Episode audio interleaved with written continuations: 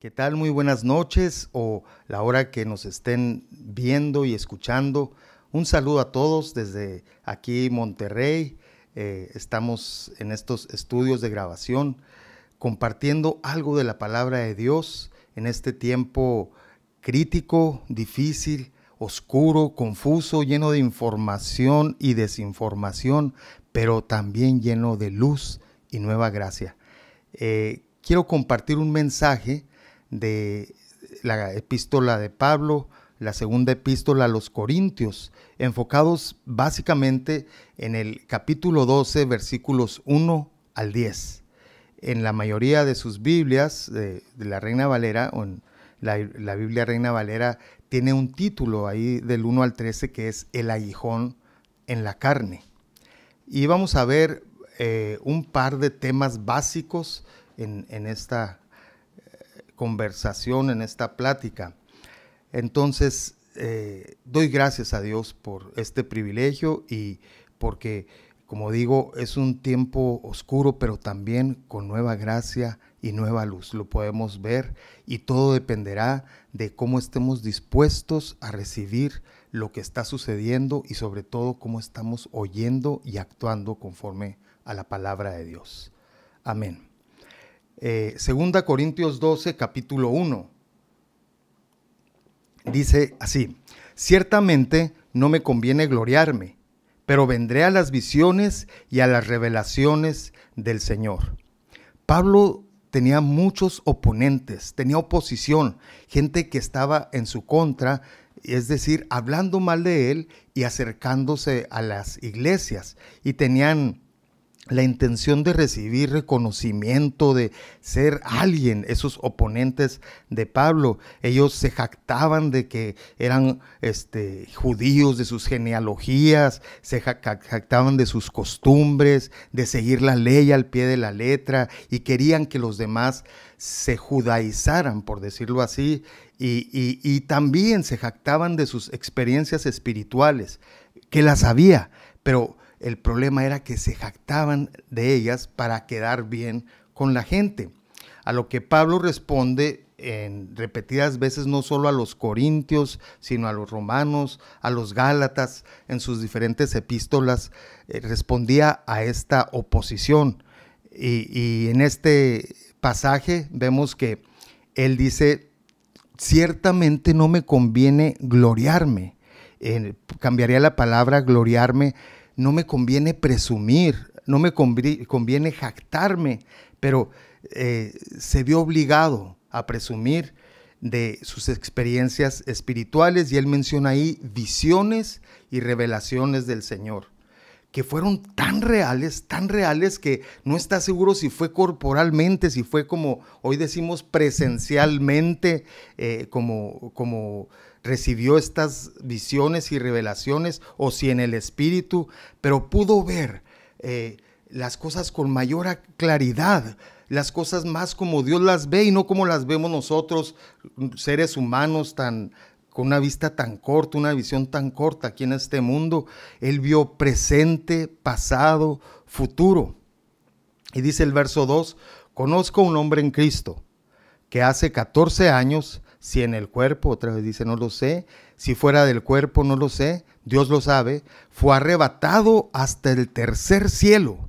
Y conozco al tal hombre, si en el cuerpo, fuera del cuerpo, no lo sé, Dios lo sabe, que fue arrebatado al paraíso donde oyó palabras inefables que no le es dado al hombre expresar.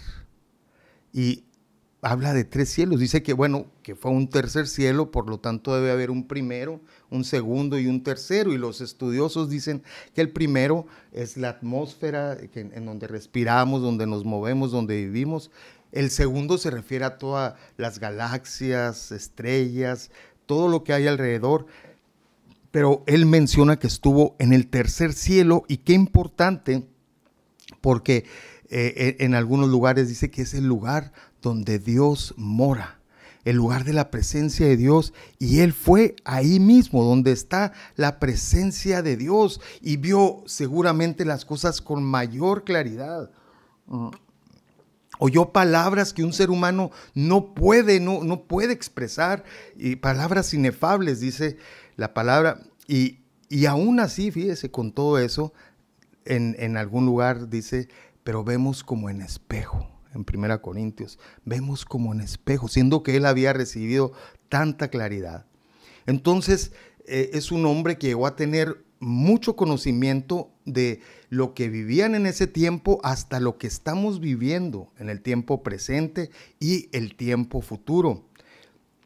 Temas como el misterio, que nosotros conocemos un poquito más de, el misterio de Pablo, que habla que de gentiles o gente que no es judía y el pueblo judío va a ser un solo pueblo y esto va a ser algo eh, que va a afectar a toda la tierra, que lo va a bendecir y que eh, va a ser una sola familia de la fe. Y él era el precursor de eso porque él era apóstol a los gentiles y cada vez que llegaba a un lugar también predicaba en las sinagogas judías. Él era precursor de esta empresa gloriosa y eterna. Adquirió sabiduría acerca de muchos temas en la vida humana, como del matrimonio, siendo él un hombre pues soltero, alguien que no se había casado, pero hablando con una autoridad de los cielos acerca de cómo nos debemos conducir en el matrimonio. Y muchos otros temas acerca de dones espirituales, el orden en la iglesia, de las trompetas que, menciona Apocalipsis, y, y, Pablo habla de la final trompeta, habla de la apostasía que viene, de la resurrección en 1 Corintios 15, pero algo lo tenía tan claro, tan, tan, tan entendido, y habla de la victoria final de Cristo y su iglesia. Y todo esto él lo había recibido 14 años atrás, como según los estudiosos, año 42-44 después de Cristo, lo cual fue antes de su primer viaje misionero. Eh, que él estaba probablemente en Antioquía o algo así. Y podemos ver con esto qué clase de hombre era Pablo. Sin embargo, él decía, pero no voy a gloriarme en eso. Y vamos a verlo más adelante. Verso 5. De tal hombre me gloriaré. O sea, ese que vio grandes visiones, lo está hablando en tercera persona, no, no diciendo yo vi esto, yo hice el otro, no está gloriándose porque es algo digno de, gloriarse, recibir la sabiduría de Dios, eh, tanto conocimiento, pero ahorita vamos a ver también poco más de eso. Verso 5, de tal hombre me gloriaré, pero de mí mismo en nada me gloriaré, sino en qué? En mis debilidades, en mis debilidades. Qué importante este tiempo que estamos viviendo, porque hemos visto la fragilidad del hombre. Hemos visto que la vida se va, pero fácil. Hemos visto que una enfermedad que no es de tanto eh, riesgo mortal, pero gentes han muerto de esto. A veces por jactarse, a veces por eh, presunción, por decir, no, que yo este, voy a salir de esto. Yo creo que tenemos que eh, no vivir atemorizados, e, eso definitivamente no. Dios no nos ha, estado, no nos ha dado espíritu de cobardía, no, nos ha dado miedo, sino eh, saber en quién estamos confiando. Un pastor me comentaba allá en Chihuahua que le dijo, un pastor joven, que le dijo a su congregación, tenemos eh, dos opciones o tres, no me acuerdo, pero este, decía, que no nos, eh, que, que, no nos contagiemos, número uno, que si nos contagiamos, eh, pues nos aliviemos y ahí seguimos. Y tercera, que si nos contagiamos y morimos, pues nos vamos con el Señor.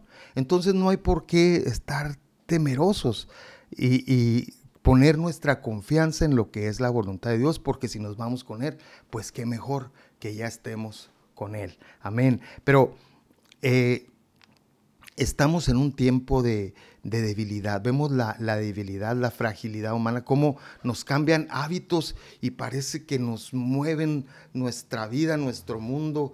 Y, y hay que ver entonces qué es lo realmente importante. Y creo que poner atención a su palabra, como lo vamos a ver más adelante, es lo más importante en este tiempo, tener una relación más cercana con Él, saber que es un tiempo de preparación un tiempo en que Él nos está preparando para algo más, algo más glorioso.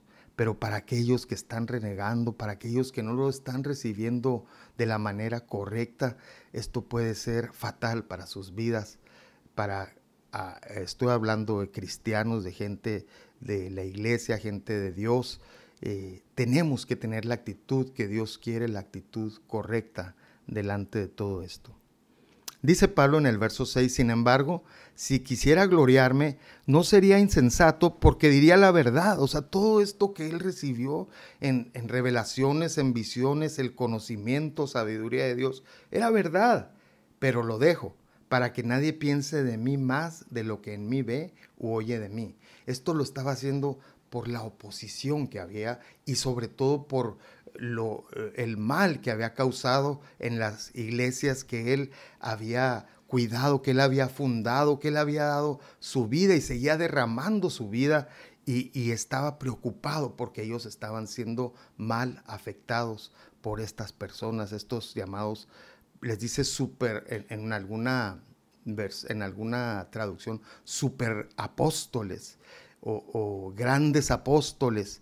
y y dice, eh, pero yo eh, eh, pues he sufrido más por ustedes, he sufrido más por ustedes que ellos. Y entonces él se gloría en las debilidades. Y él no quiere que nadie piense más de lo que de él, de lo que ve en él u oye de Pablo.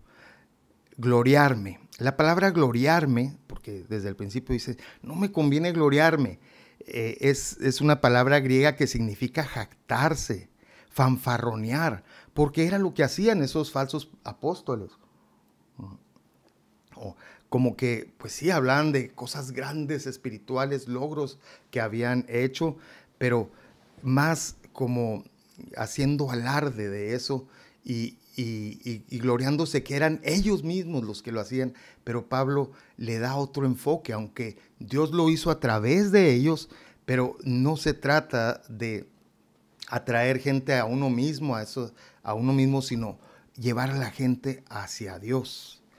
Y, y Pablo es lo que dice, yo me glorío en mis debilidades, porque ahí se ve que no soy yo quien hace las cosas, sino es Dios quien las hace a través de mí. Eh, yo eh, recuerdo, hace mucho tiempo yo este, estaba tocando la guitarra y íbamos a visitar una casa, digo, tocaba la guitarra en reuniones y así cuando salíamos a alguna casa a visitar hermanos. Y esa noche yo estaba, había tenido un día de trabajo muy pesado y tenía un resfrío tremendo, pero así esos con el cuerpo cortado, me sentía débil, débil. Eh, y, sin ningún ánimo de cantar, ni no me salía la voz ni nada. Y tenía la decisión de quedarme en casa o ir a, a, ministrar ahí con los hermanos. Y entonces dije, bueno Señor, voy a ir en, tu nombre. Y fui y, estaba así eh, sentado con la guitarra y, como les digo, débil, deshecho. Pero en cuanto le di a las cuerdas y empezamos a cantar, vino una fuerza nueva, algo nuevo y que yo podía entender un poquito esto que dice Pablo, que dice aquí más adelante que el poder de Dios se perfecciona en nuestra debilidad. Y recibí una fuerza, algo sobrenatural, y solo yo lo sabía en ese momento, y Así sucede en nuestras vidas, así sucedía con Pablo. Entonces, eh, les decía, Pablo era un hombre digno de ser respetado, pero otras personas, otros llamados apóstoles estaban distrayendo la atención de, las comunidades, de las iglesias que en Corinto, y entonces, eh, sobre todo que estaban distrayendo de la atención hacia Dios, de Dios, hacia ellos mismos. Y entonces esto molesta a Pablo y, les dice, es que no es eso, yo tendría también algo que decir y es la verdad. Cosas que nos han bendecido hasta hoy. Pero Él se gloria en sus debilidades. Hermanos, esta tierra, la iglesia está viviendo un tiempo de debilidad ¿qué vamos a hacer? ¿Quejarnos? ¿Enojarnos? ¿Llorar? vivir deprimidos porque no abren la frontera, porque no puedo ir a comer más tarde a un restaurante, porque eh, eh, tengo que usar una mascarilla para entrar a un lugar. ¿Qué vamos a hacer? Debemos ser mansos y humildes, saber que somos débiles, frágiles y que Dios está por hacer algo en nuestras vidas para fortalecer esas debilidades. Verso 7 él vuelve al tema de las revelaciones. Dice, y para que la grandeza de las revelaciones no me exaltase desmedidamente, y aquí viene una debilidad, me fue dado un aguijón en mi carne, un mensajero de Satanás que me abofetee para que no me enaltezca sobremanera. La palabra bofetear yo vi que decía dar puñetazos, puñetazos o pegar golpes, así.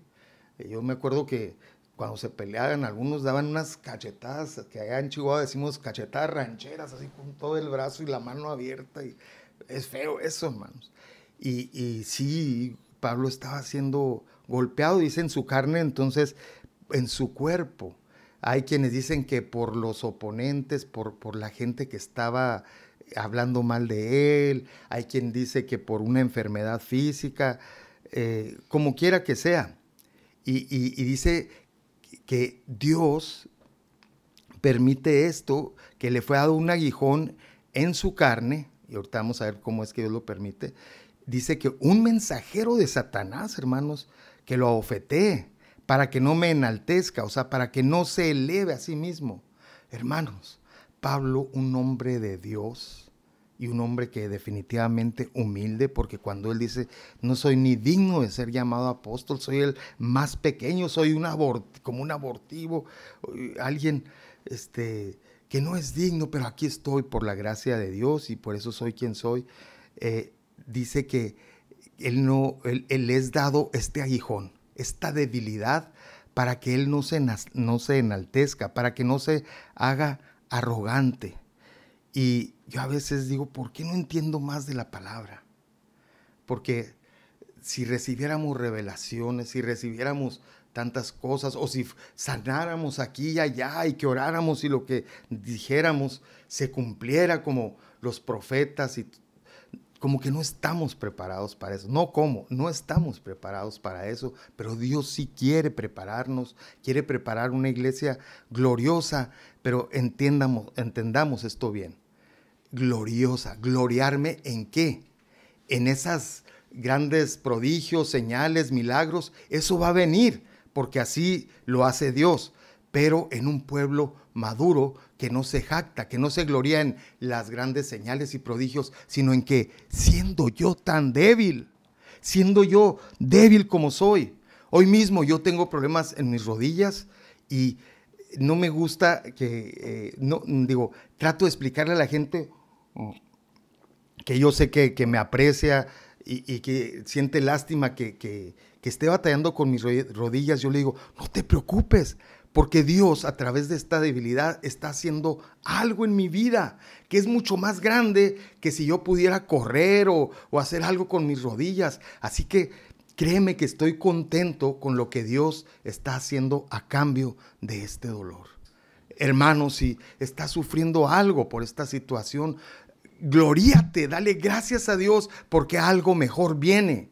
Claro, no me, no, no, no me gusta estar caminando así, batallando con poca fuerza en mis rodillas, pero sé que va a llegar un tiempo en que Dios me va a dar fuerzas, me va a dar alas como el águila, como dice Isaías 40, y eso a todos ustedes, hermanos, a todos nosotros, en cuestiones físicas, en cuestiones espirituales, Dios nos va a fortalecer.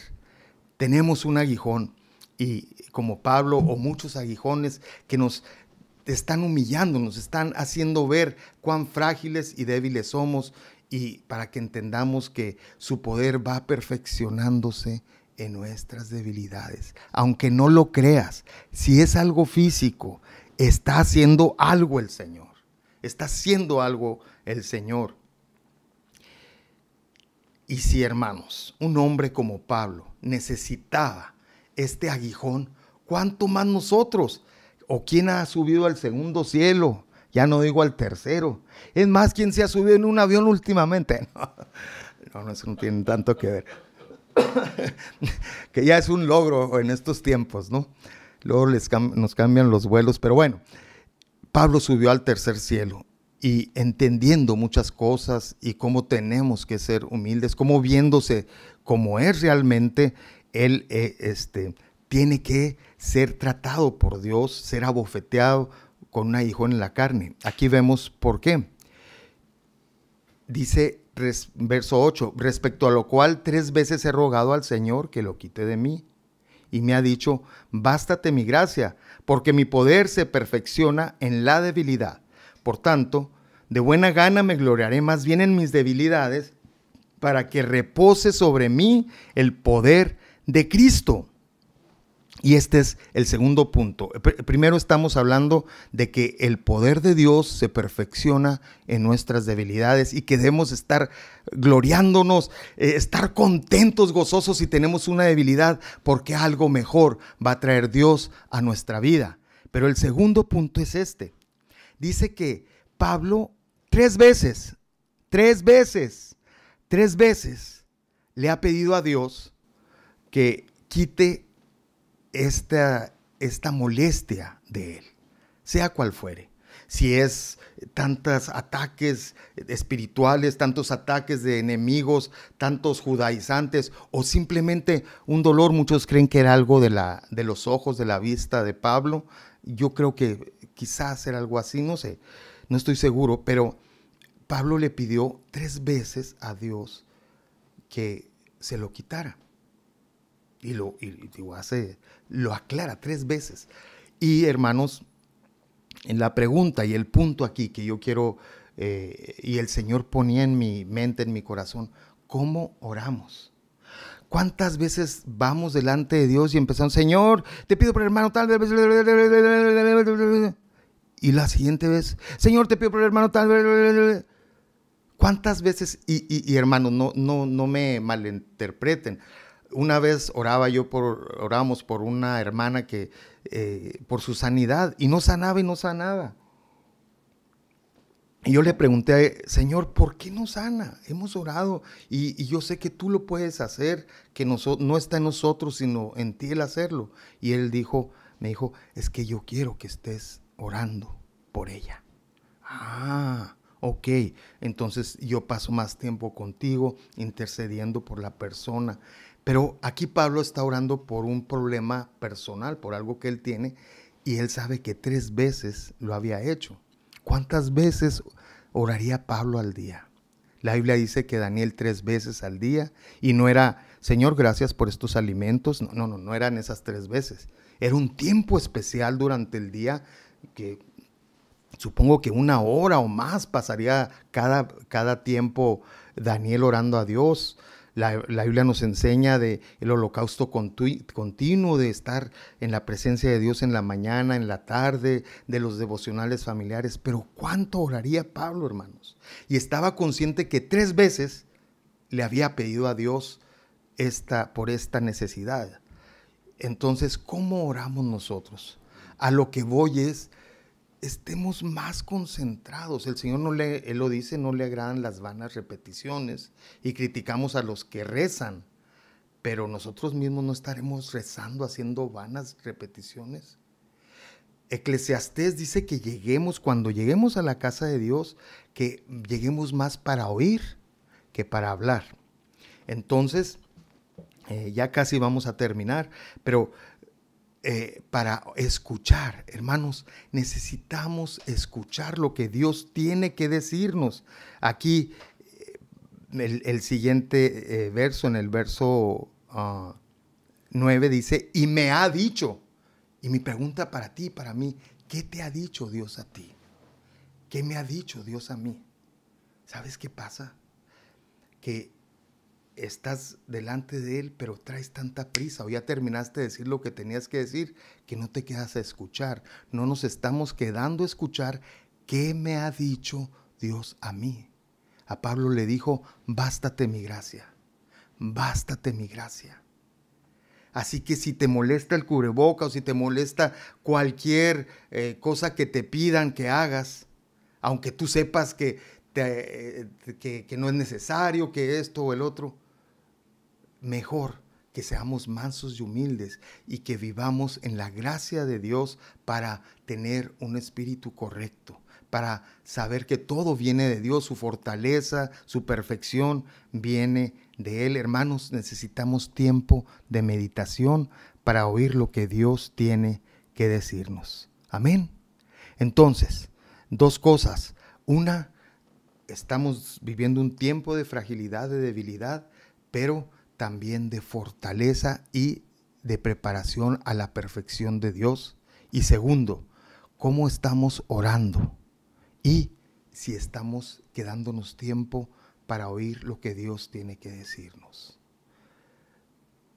Esas son eh, algunas de las cosas que, que, que hoy quiero compartir. Pablo al final habla de cinco debilidades de debilidades, así lo nombra, y eso habla de enfermedades, de la fragilidad, de, de, de, debilidad en sí misma, habla de afrentas, como que alguien nos insulta, alguien nos dice cosas feas, habla de necesidades como malestares, calamidades, eh, de, de que necesitamos cosas y si hoy no podemos tenerlas, ¿qué vas a hacer? Habla de persecuciones. Hoy está siendo perseguida la iglesia en muchos sentidos y cambian leyes, hermanos. Mm, y nosotros predicamos la palabra de Dios, nos llaman crimen de odio y por eso podemos ser perseguidos. Hay países donde literalmente la gente está siendo encarcelada, está sufriendo debido a los gobiernos y reciben persecución por otras religiones, etcétera. Y por último, angustias, que habla de estrechez de espacio. Hoy nos están diciendo, quédate en tu casa, quédate en lo estrecho. Y sabemos que eso hace más daño que, que, eh, que bien, pero hermanos, que oigamos la palabra de Dios, que no seamos presuntuosos. Oigamos la voz de nuestros pastores, de nuestros líderes, para saber cómo Dios quiere que actuemos. Oigamos al Señor. Amén. Que Dios les bendiga, hermanos, y gocémonos, gloriémonos en nuestras aflicciones, en nuestras debilidades, porque su poder se perfecciona en nuestras debilidades. Que el Señor los bendiga.